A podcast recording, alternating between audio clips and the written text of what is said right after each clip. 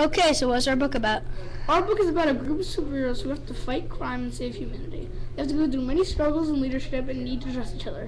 What form is it written in? It is written in comic book form. It is not a series, but there are a ton of comics in one big book. The book is also designed for middle school slash high school readers. What characters are in this book? The characters in our book are Sasquatch, Puck, Moonstar, Cyclops, Beast, Jean Grey, and Wolverine. Where is the book set? The book is set on Earth, wherever the character or wherever the, char- the characters go, but it spends the most time on Earth.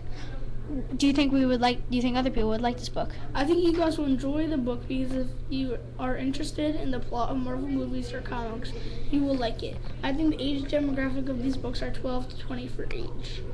Okay, that's all.